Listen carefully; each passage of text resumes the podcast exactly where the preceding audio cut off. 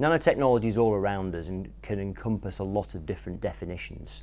Generally speaking, nanotechnology is looking at one dimension of an item, whether it be a coating or a particle, that is less than one hundred nanometers.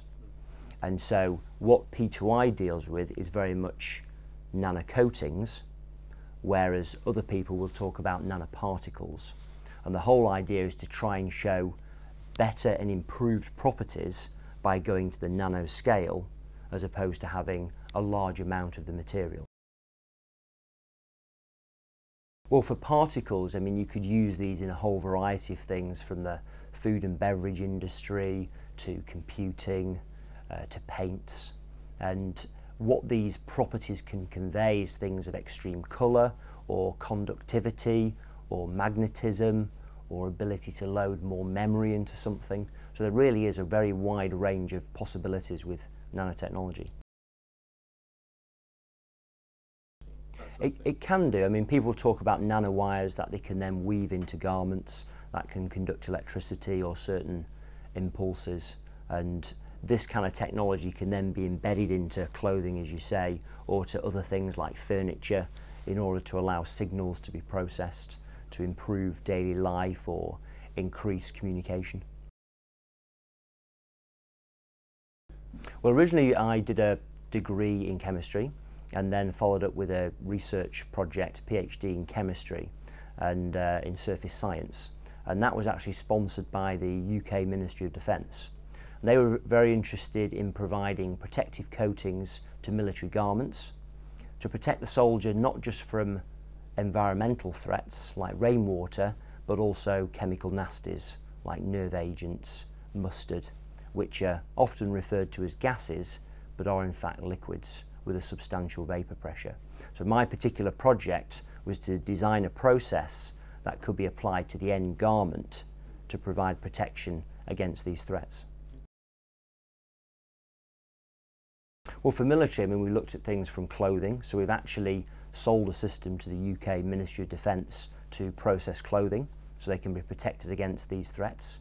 Also, it can be applied to hardware, um, sort of computers and technology that the soldier needs to take around with him. Often these are man-mountable, they're becoming ever more lightweight, so they're becoming more vulnerable, and so they need to be protected against these harsh threats.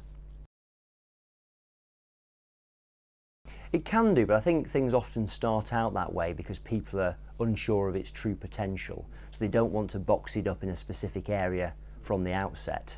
And so they make these very large generalizations, which then get narrowed down, but a, a lot of people may not get familiar with the narrowing down, and so very much see it at a high level. And I think if that high level stays for a long period of time, then it, um, it seems as though it's more of a threat than something that will actually happen. Yeah, this is another form of nanotechnology where we're looking at nanoparticles and clusters of atoms which are showing enhanced properties at the nanoscale. So quite different to nanocoatings, but it just shows the true potential of, of nanotechnology. Yeah, I think a lot of these things don't progress on their own merits. They need other technologies to advance as well.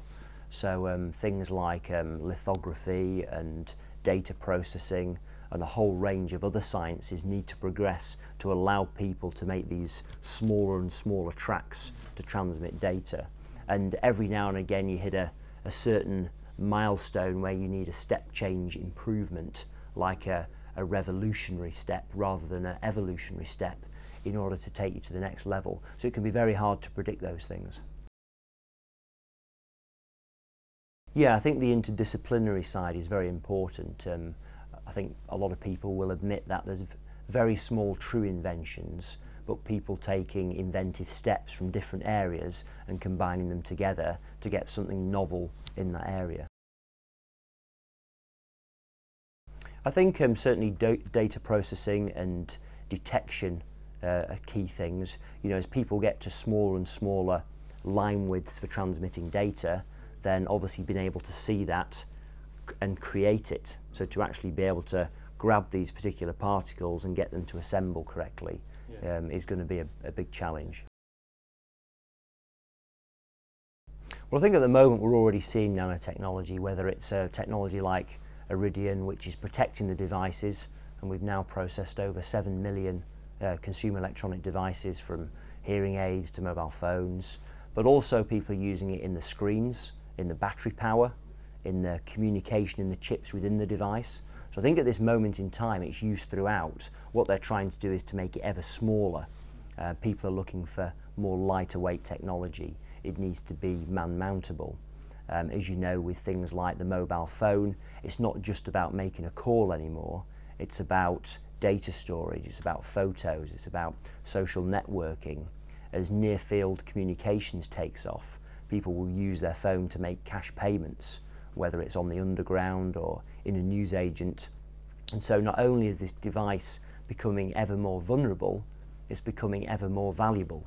And so there's a need to provide this protective technology to it. Definitely, yeah. I mean, I'm not sure how progressive it is at the moment, but the ability to put something intelligent into somebody's veins that can travel around the body, assessing things, making not just measurements but also decisions on what to do, is becoming ever more real. I'm not sure on the, the level of progress at the moment, but yeah, as you shrink something down, then you can, you know, proliferate it throughout a body quite easily. Yeah, that, that question will always come up as anything gets closer to integrating with the with the human body and potentially manipulating it without people being aware of it. And I think that's something that's um, obviously different from country to country, depending on the cultures of people and also the level of the education and understanding of it. But it's also a, a state of necessity as well, in that if if that's what's required to fix a particular disease or cure an injury, then people are more likely to do it if um, if they're suffering from it.